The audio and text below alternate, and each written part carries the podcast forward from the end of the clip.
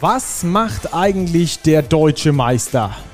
Sportliches Willkommen zum Transfer-Update hier bei uns bei Big Post Game. Sportliches Willkommen nach Nord- und Südost. Rupert und Robert, grüße euch beide.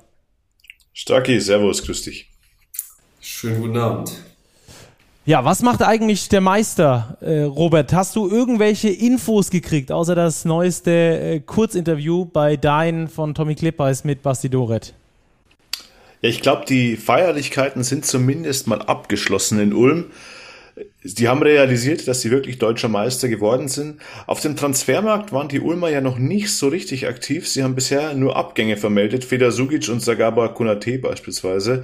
Aber ich glaube, wir werden jetzt in der Diskussion über die Ulmer auch den ein oder anderen Namen haben, der vielleicht neu zum Team stoßen könnte. Genau, da würden wir gleich drüber sprechen. Gab ja auch schon den ein oder anderen Abgang bei den Ulmern. Sie werden also nicht das Meisterteam zusammenhalten können. War aber eigentlich auch schon klar, obwohl fast alle Spieler noch äh, mit Vertrag ausgestattet waren. Dann werden wir für euch auf die Deals der Woche und Gerüchte eingehen. Dann gibt's eure Fragen. Wie immer, vielen Dank da schon mal. Und äh, zum Schluss die Tissot Overtime und was zum DBB, was es da an neuen Entwicklungen gegeben hat. Äh, also bleibt gerne dran, die ganze Folge. Lasst uns gerne eine Glocke da oder ein Follow, je nachdem, auf welchem Podcatcher ihr unterwegs seid. Und äh, lasst uns auch sonst gerne mal eine Nachricht da auf Social Media und diskutiert oder regt uns an zu bestimmten Themen. Unser Thema als erstes, was macht eigentlich der deutsche Meister?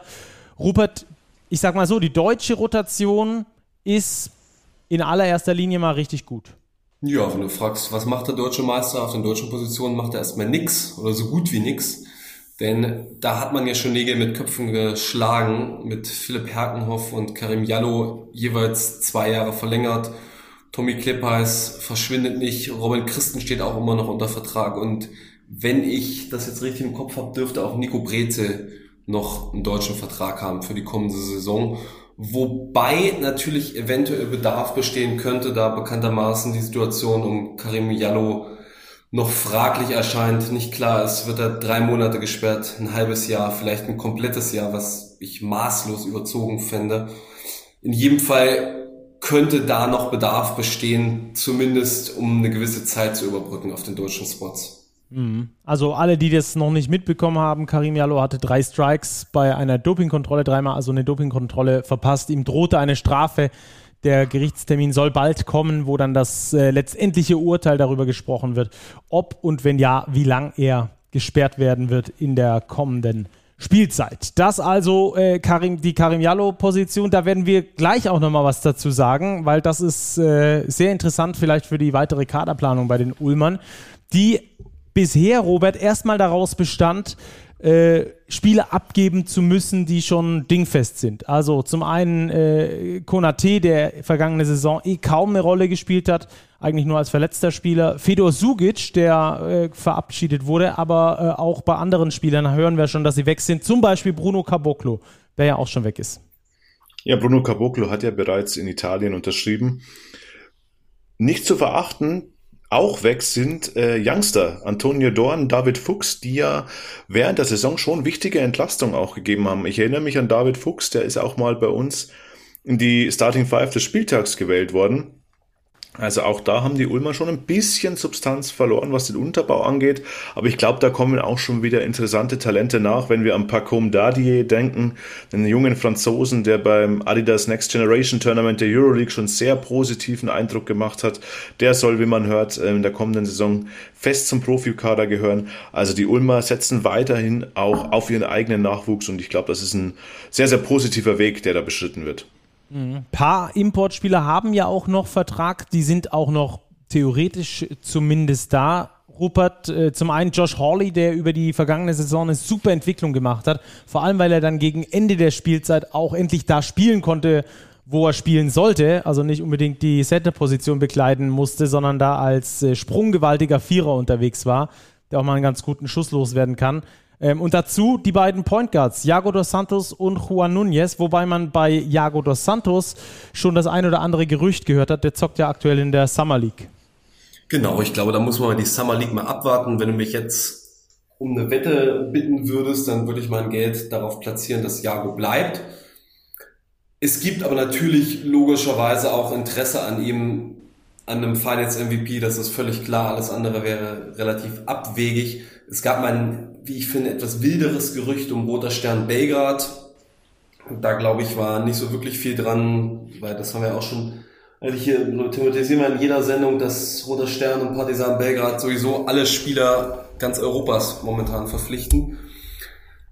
Aber dass die Situation um, um Jago entschieden ist, würde ich jetzt auch noch nicht sagen. Ich glaube, da müssen wir die Summer League abwarten, wie er sich da präsentiert, was sich dort noch für Kontakte ergeben. Sicher ist natürlich, dass der Brasilianer auch äh, ein gutes Sümmchen kosten wird nach der Saison. Ähm, hat, wie man hört, nicht den bestdotierten Vertrag in Ulm. Das könnte vielleicht auch noch mal ein Thema werden, aber nochmal, ich würde glauben, dass Iago dos Santos uns auch kommende Saison noch in der Bundesliga beehrt. Äh, Juan Núñez ja so, sowieso. Ja. Und übrigens, wo wir bei einem eigenen Nachwuchs in den deutschen Spots schon waren, ein deutscher Spot, sozusagen auch aus dem eigenen Ulmer Nachwuchs, der hat ja ebenfalls noch Vertrag, nämlich der Architekt des ganzen Erfolgs, Anton Gavel.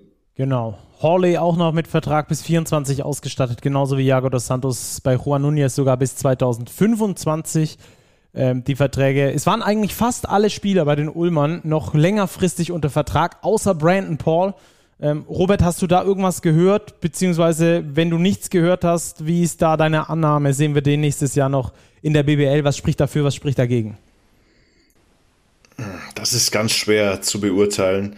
Ich glaube, Brandon Paul hat sich natürlich durch diese Playoffs, die er gespielt hat, er war für mich der Playoff-MVP der Ulmer, nicht nur im Finale, sondern auch schon in den Serien zuvor. Er hat regelmäßig die Big Shots versenkt. Er hat sich, glaube ich, nochmal interessant gemacht. Er ist in einem gewissen Alter, wo es jetzt nochmal um die letzten wirklich lukrativen Verträge geht. Bei ihm wäre ich skeptisch, ob wir ihn nochmal in Ulm sehen. Ich rechne mit ihm im europäischen Ausland ähm, ohne jetzt eine konkrete Info zu haben. Aber ganz grundsätzlich, Brandon Paul hat zwar keinen Vertrag mehr, aber eben die anderen Importspieler, Horle, Jago, Nunez schon. Und das ist schon auch ein Plus der Ulmer Planungen, die das ja ganz bewusst vorsehen, längerfristige Verträge zu vergeben, um dann eben im Falle eines vorzeitigen Abschieds auch finanziell von einem Spieler eben noch profitieren zu können. Also dass dann Buyout-Summen fällig werden. Ich glaube, das ist ein sehr, sehr cleveres Geschäftsmodell was die Ulmer sich da überlegt haben. Ja, sind da genau in diesem Mittelsegment, äh, Mittelsegment, so heißt das, Mittelsegment, oh Gott, ähm, zwischen Alba und Bayern, die das natürlich äh, von Haus aus können und eben den Teams darunter, sodass sie quasi die finanziellen Möglichkeiten haben, auch die sportliche Perspektive bieten, auf der An um einen länger, längerfristigen Vertrag abschließen zu können mit diesen Spielern. Und ähm, das haben sie dann auch gemacht und entsprechend haben sie da mindestens einen Buyout bei ihren Spielern, die dann den Verein verlassen sollten, auch Bruno Caboclo dürfte so ein Thema gewesen sein. Äh, Fedor Sugic vielleicht noch zum Schluss. Rupert ist weg. Das war so ein junger Kerl, den sie geholt haben, den sie ausbilden wollten, bei dem das, ja, wie würde ich ich will, ich will nicht despektierlich klingen, es ist ordentlich gelungen, aber ich glaube, sie haben sich von ihm mehr erwartet und er hat sich auch von diesem Schritt nach Ulm mehr erwartet, oder? Kann man das so zusammenfassen? Kann man, glaube ich, schon machen. Ich mochte Fedor schon mal ganz gern als Spieler. Sicherlich hat er nicht diesen Sprung gemacht, wie zuvor ein Kilian Hayes oder wie es jetzt ein Juan Nunez schon gemacht hat. Ganz diese starke Entwicklung hat er nicht genommen. Trotzdem glaube ich, hat sich letzten Endes unterm Strich schon für beide Seiten im gewissen Maß ausgezahlt. Fedor Žukic ist gereift, konnte sicherlich auch von dem individuellen Talentpool dort profitieren, von den Möglichkeiten, die in Ulm gegeben sind im Orange Campus. Wird jetzt etwas erfahrener, gestäter zu einer neuen Situation kommen. Und er hat in Ulmern ja auch das ein oder andere Spiel mal gewonnen. Und gerade wenn ich mich an den Eurocup erinnere. Von daher, glaube ich, hat auch Ratio Farm Ulm davon profitiert. Es war nicht der ganz große Sprung, aber es war jetzt auch kein kompletter Flop, die Zeit von Fedor Djukic in Ulm. Ja, dann lass uns noch kurz zu Namen und Gerüchten kommen bei den Ulmern, was wir aus dem Hintergrund hören, was vielleicht auch schon so halb geleakt wurde von Vereinsverantwortlichen. Robert, es gibt ja äh, zumindest mal in Sachen Caboclo-Nachfolger einen ersten Hinweis. Ja, Travian Williams heißt der gute Mann. Ist ein Centerspieler, 2,8 Meter groß, keinerlei Europa-Erfahrung bisher, aber glaube ich dennoch ein sehr, sehr interessanter Spieler. Passt vom Alter her auch sehr gut ins Beuteschema von Ratio vom Ulm, 22 Jahre alt und auch körperlich schon sehr, sehr weit. 120 Kilo schwer, ein sehr, sehr guter Athlet, ein starker Rebounder, der aber auch für sein junges Alter schon hochprozentig finishen kann. Also offensiv auch schon sich ganz gut bewiesen hat, zumindest während seiner College-Karriere und jetzt auch während seiner Zeit in der G-League. Also das könnte so der Nachfolger von Caboclo werden. Ich glaube, ein Stück weit ein anderer Spielertyp, aber auf jeden Fall ein sehr entwicklungsstarker Center, der noch viel Potenzial mitbringt. Und äh, dann haben wir natürlich noch das Thema mit der deutschen Lücke, die möglicherweise Karim Jallo hinterlassen könnte für ein paar Monate oder wie lang auch immer.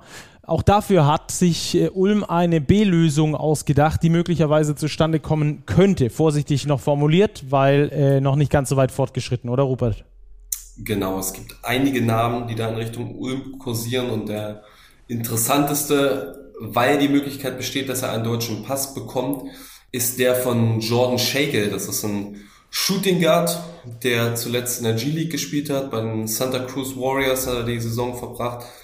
Auch in Washington beim dortigen G-League-Team hat boah, solide Quoten geworfen, 36 Prozent, 41 Prozent, so um die 11, 12 Punkte im Schnitt gemacht.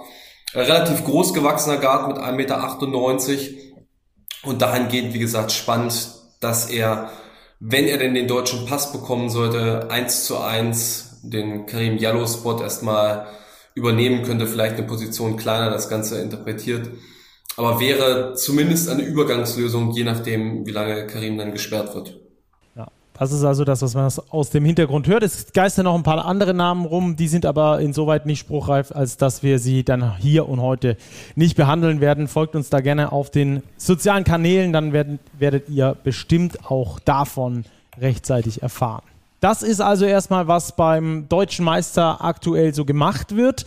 Ansonsten äh, Einschätzungen und Co. werden dann Richtung äh, Saisonstart folgen was das äh, für eine Mannschaft ist, wie die zusammenpasst und so weiter und so fort. Da fehlen noch viel zu viele Puzzleteile, um das beurteilen zu können. Jungs, dann lass uns weitergehen zu den fixen Deals der Woche und auch den Gerüchten, weil noch nicht bestätigt, endgültig. Und lass uns da mal starten mit Rostock, Robert. Ja, Rostock hat den Nachfolger von Salam Mavukbe gefunden, nämlich in Chavez Goodwin, der von Aris Thessaloniki nach Rostock kommt. Ein interessanter Spieler, denn der hat in Griechenland wirklich gute Zahlen aufgelegt. 12,1 Punkte, 7,7 Rebounds im Schnitt.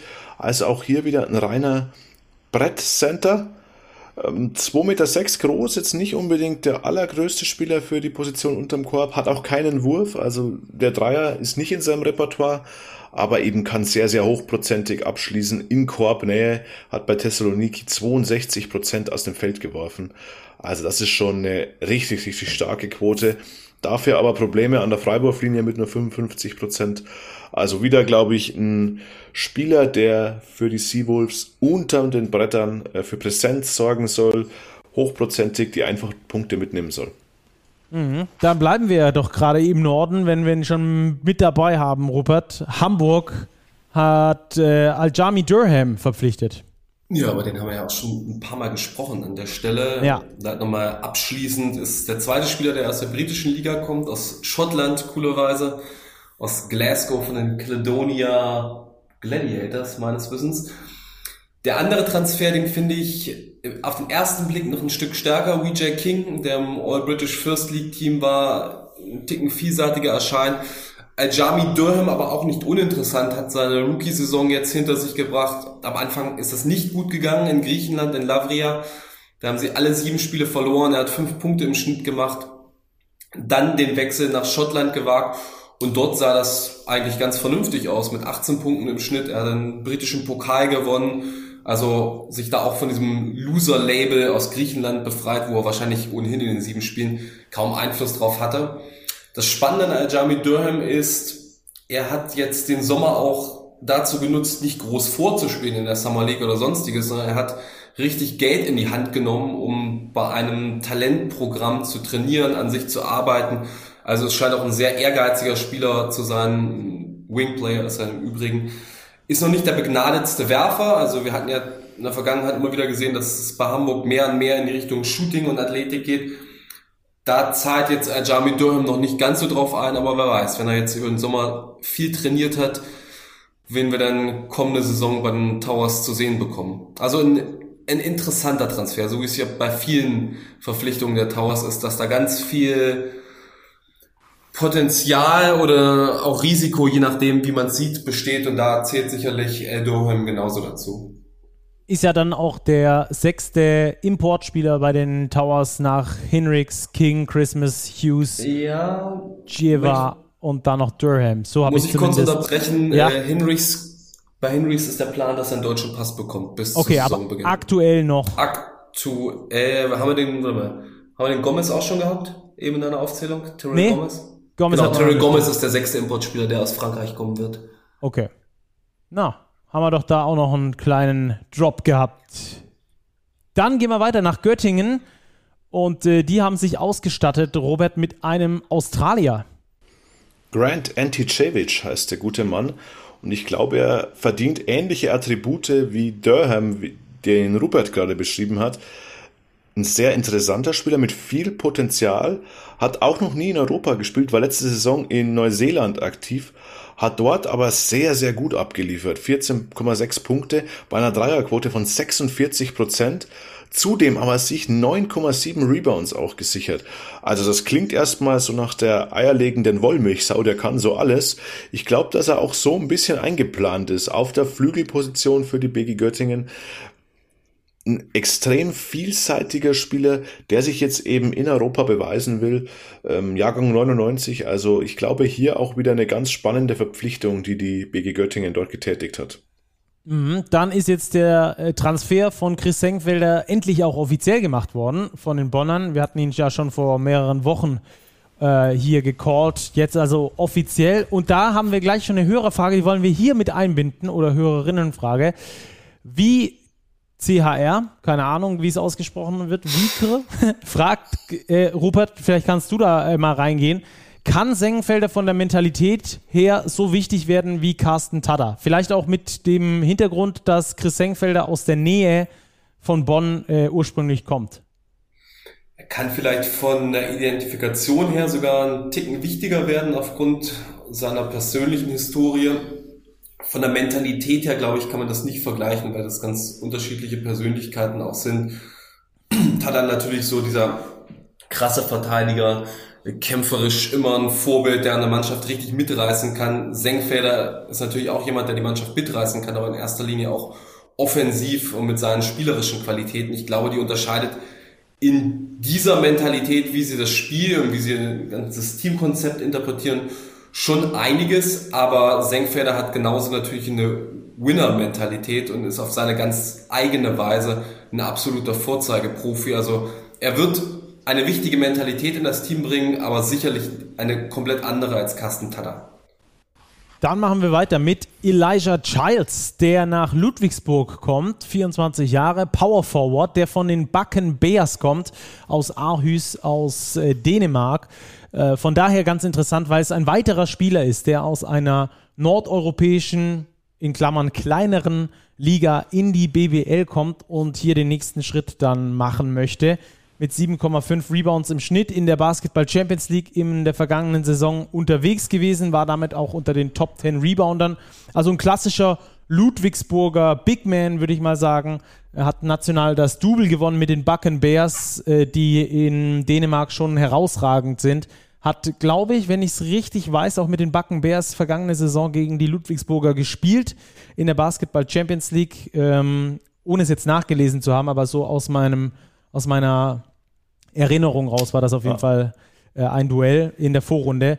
Und äh, der soll auf jeden Fall die Ludwigsburger jetzt verstärken. Ich bin sehr gespannt, ob er das gleiche auch jetzt in der BBL, die ja durchaus physischer ist als die dänische Liga, äh, dann auch genauso abrufen kann. Aber das ist einer, der könnte bei Ludwigsburg reinpassen in diese Big Man-Rotation. Wir haben ja mit Edi Egid Edigin und mit Jonathan Beere schon zwei Big Men, die auch äh, sehr verschieden sind. Beere einer, der auch den Dreier hat, Edigin eher dieses Monster unter dem Korb und Elijah Childs könnte da auch nochmal dann so einen Gegenpunkt zu beiden bieten, um dann da einfach nochmal mehr Athletik vor allem nochmal mit reinzubringen in den Ludwigsburger Frontcourt. Also das ganz interessant. Apropos Ludwigsburger Frontcourt, da können wir gleich bleiben, denn ähm, nach meinen Informationen ist Sean Miller weg bei den MHP-Riesen stand lange zur Diskussion, aber der Preis scheint sich da so zu erhöht zu haben über die vergangene gute Saison, dass es dazu keine Einigung gekommen ist zwischen Sean Miller und den MHP-Riesen Ludwigsburg. Offiziell verabschiedet ist er noch nicht. Deswegen äh, können wir das noch in den Bereich der Gerüchte schieben. Genauso wie, dass sie mit Jeff Robertson gerne weiterarbeiten würden. Der hat sich im Januar das Kreuzband gerissen, war dann da äh, kurz vor dem Top 4 im Pokal ausgefallen, bis dahin eine ganz ordentliche Saison gespielt und die Ludwigsburger halten sehr viel von ihm habe schon mehrfach gehört, dass es ein Spieler mit Euroleague-Potenzial sein soll. Ähm, ist jetzt da wegen dem Kreuzbandriss noch weiterhin ausfallend bis zum Ende des Jahres. Dort kann er dann wieder einsteigen. Die Ludwigsburger planen ihn ein als siebten Ausländer, was ganz intelligent sein könnte, weil er das System von Josh King schon kennt und ähm, sie dann da jemanden haben, der mit zum Team dazu stößt, es verbreitet und gleichzeitig aber das System schon kennt. Also das die News von den MHP-Riesen Ludwigsburg. Und dann Rupert weiter nach Bamberg, denn die verpflichten EJ Onu. Ja, das ist ein richtiger Bulle, den sie sich da geholt haben als Center. 2,11 Meter elf und 109 Kilo offiziell. Wenn man sich Fotos von ihm anguckt, dann traut man ihm da locker nochmal 5 Kilo mehr zu und das keine 5 Kilo Fett, sondern pure Muskelmasse kommt aus der kanadischen Liga von den Niagara Lions. Das ist auch ganz spannend, dass sich diese kanadische Liga mal zu betrachten. Spricht auch dafür, dass das Scouting in der BBL immer diverser und immer globaler wird. Wir haben ja ständig jetzt Spieler, die aus Skandinavien kommen. Wir hatten vorhin mit Grant Andy Savage einen Spieler, der aus Australien respektive Neuseeland kommt. Jetzt haben wir EJ Ono aus Kanada.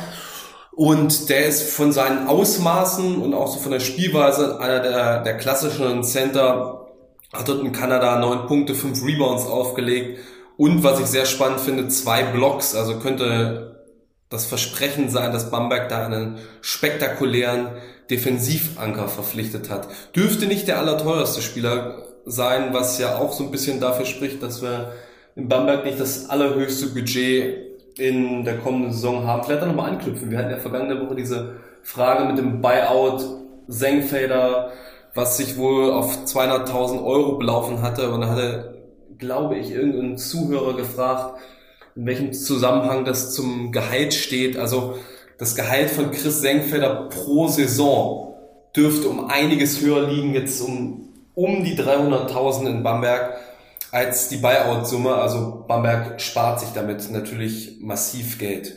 Also 300.000 Euro mehr als 200.000 Euro. Habe ich richtig verstanden? Nee, nee, nee, nicht, nee, so nicht ganz. Aber Bamberg spart sich über die zwei Jahre, ich würde sagen, um die 400.000 Euro, dadurch, dass sie Senkfelder aus dem Vertrag rausgekauft haben. Okay, dann könnt ihr jetzt die Taschenrechner auspacken und das da mal eintippen.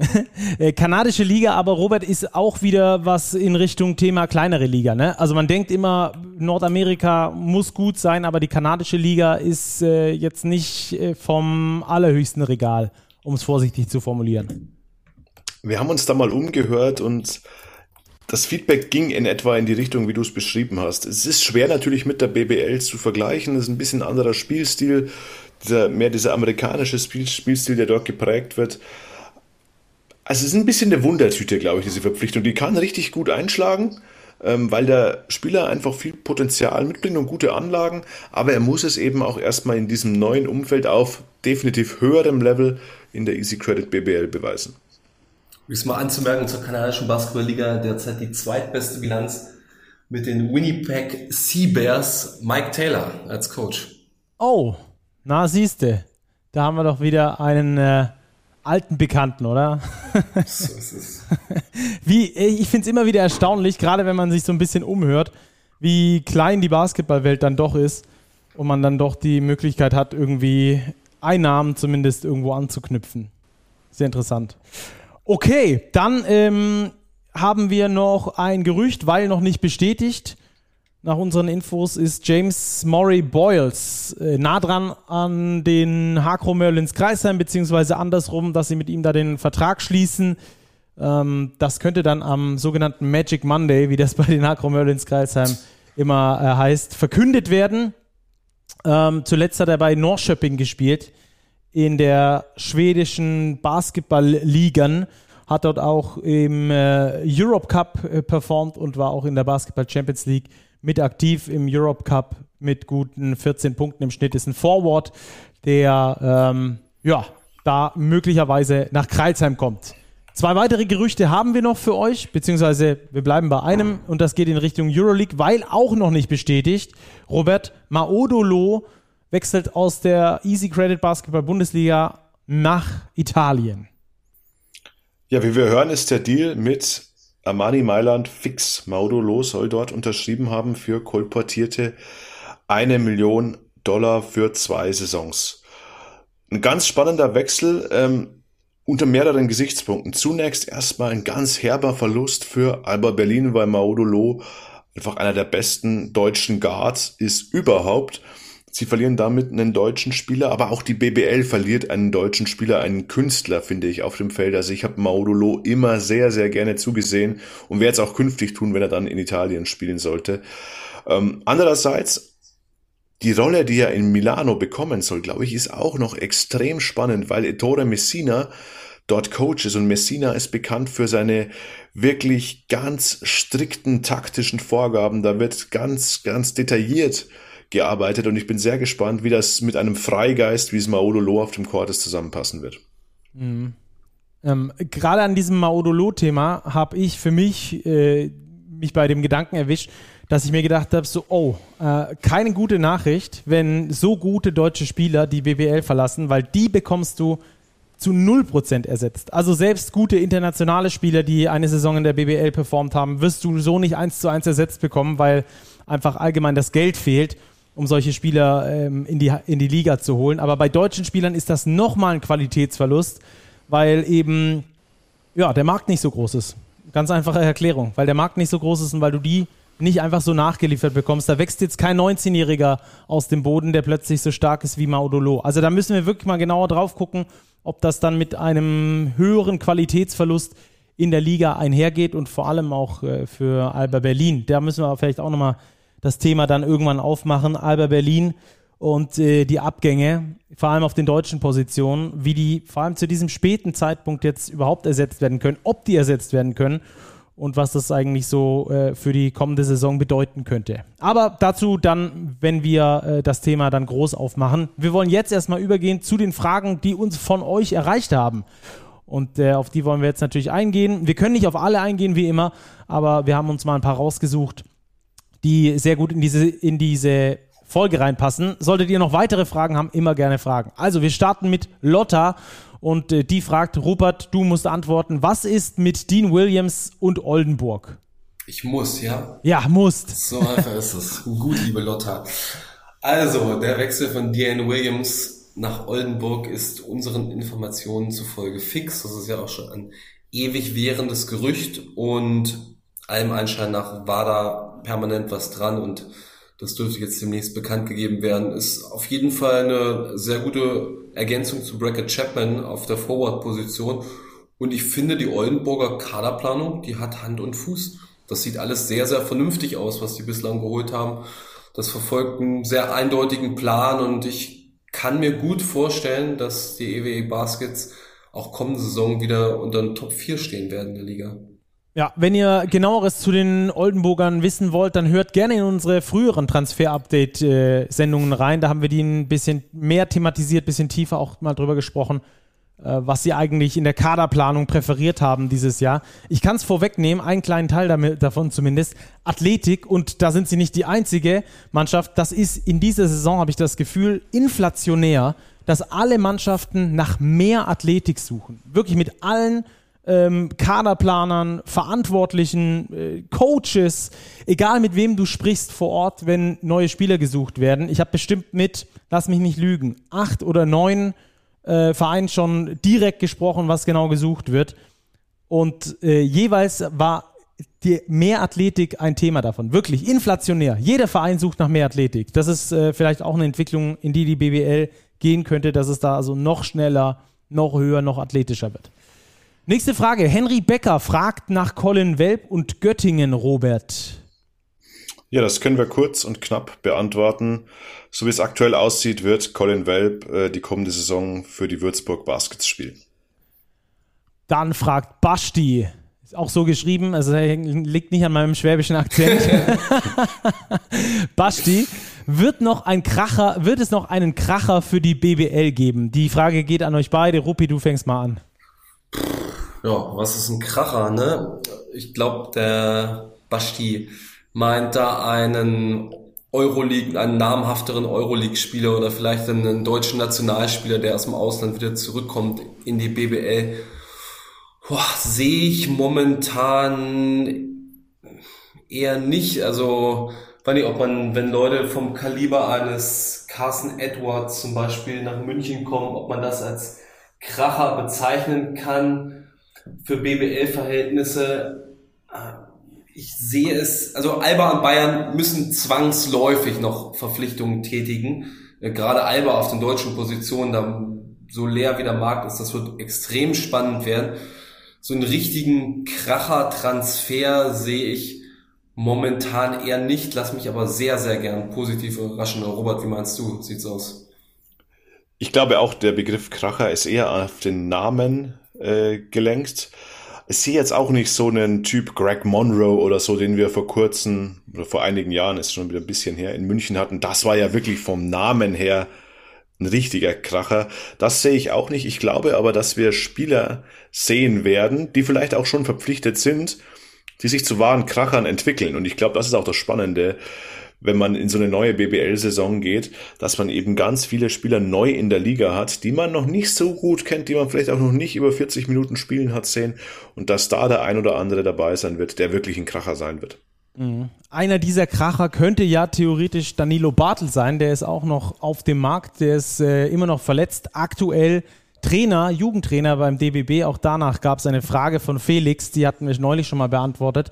Ähm, deshalb nur ganz kurz angeschnitten. Der ist aktuell Nachwuchstrainer beim DBB, ähm, ist auf dem Markt. Das wäre vielleicht ein Kracher für einen, ja, für, für, für Alba beispielsweise. Wie, je nachdem, wie der Fitnesszustand ist, dann müssen wir uns mal drum kümmern, mal nachfragen, wie es, wie es bei Danilo gerade eigentlich so läuft.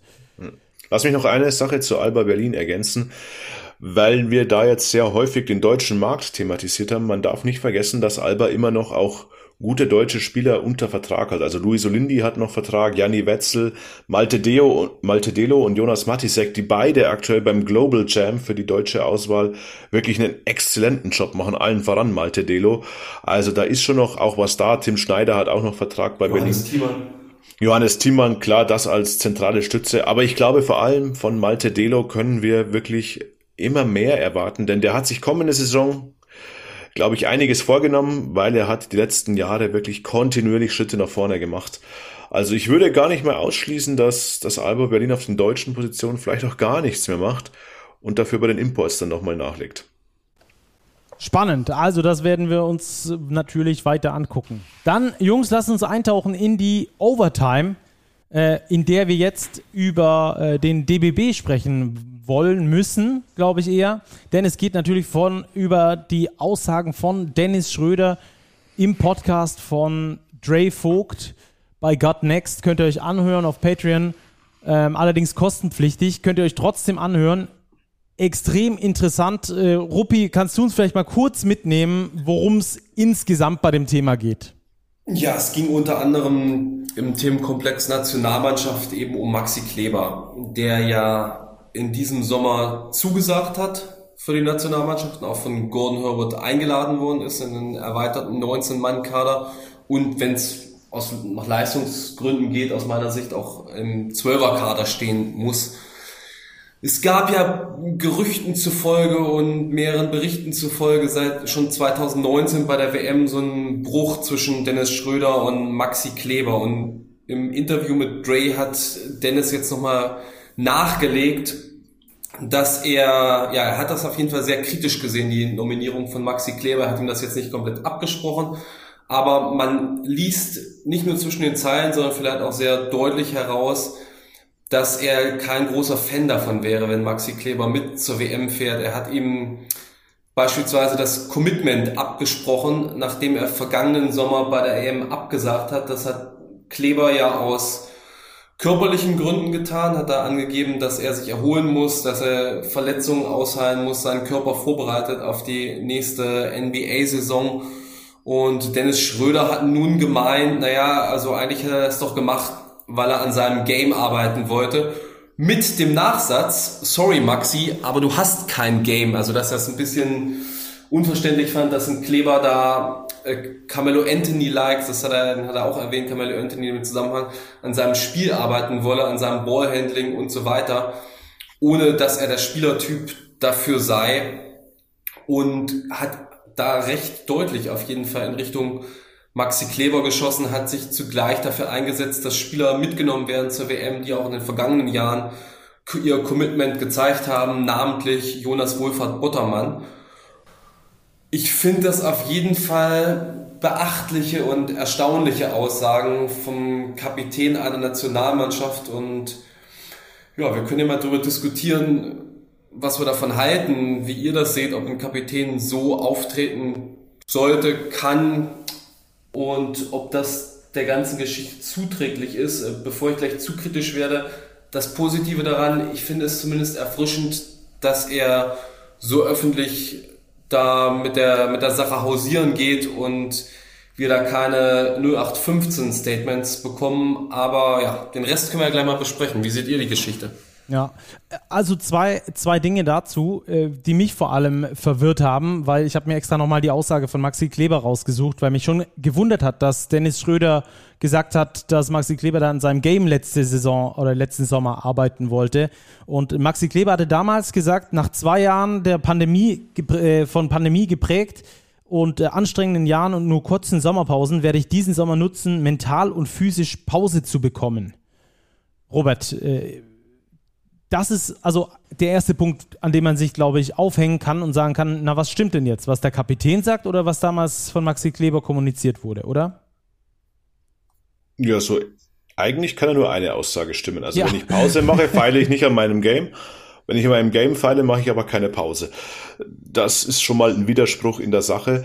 Ähm, um Ruppis Punkt aufzugreifen, ich finde es auch erf erfrischend und auch gut, dass wir einen Kapitän haben in der Nationalmannschaft, der auftritt nach außen, der auch seine Meinung vertritt.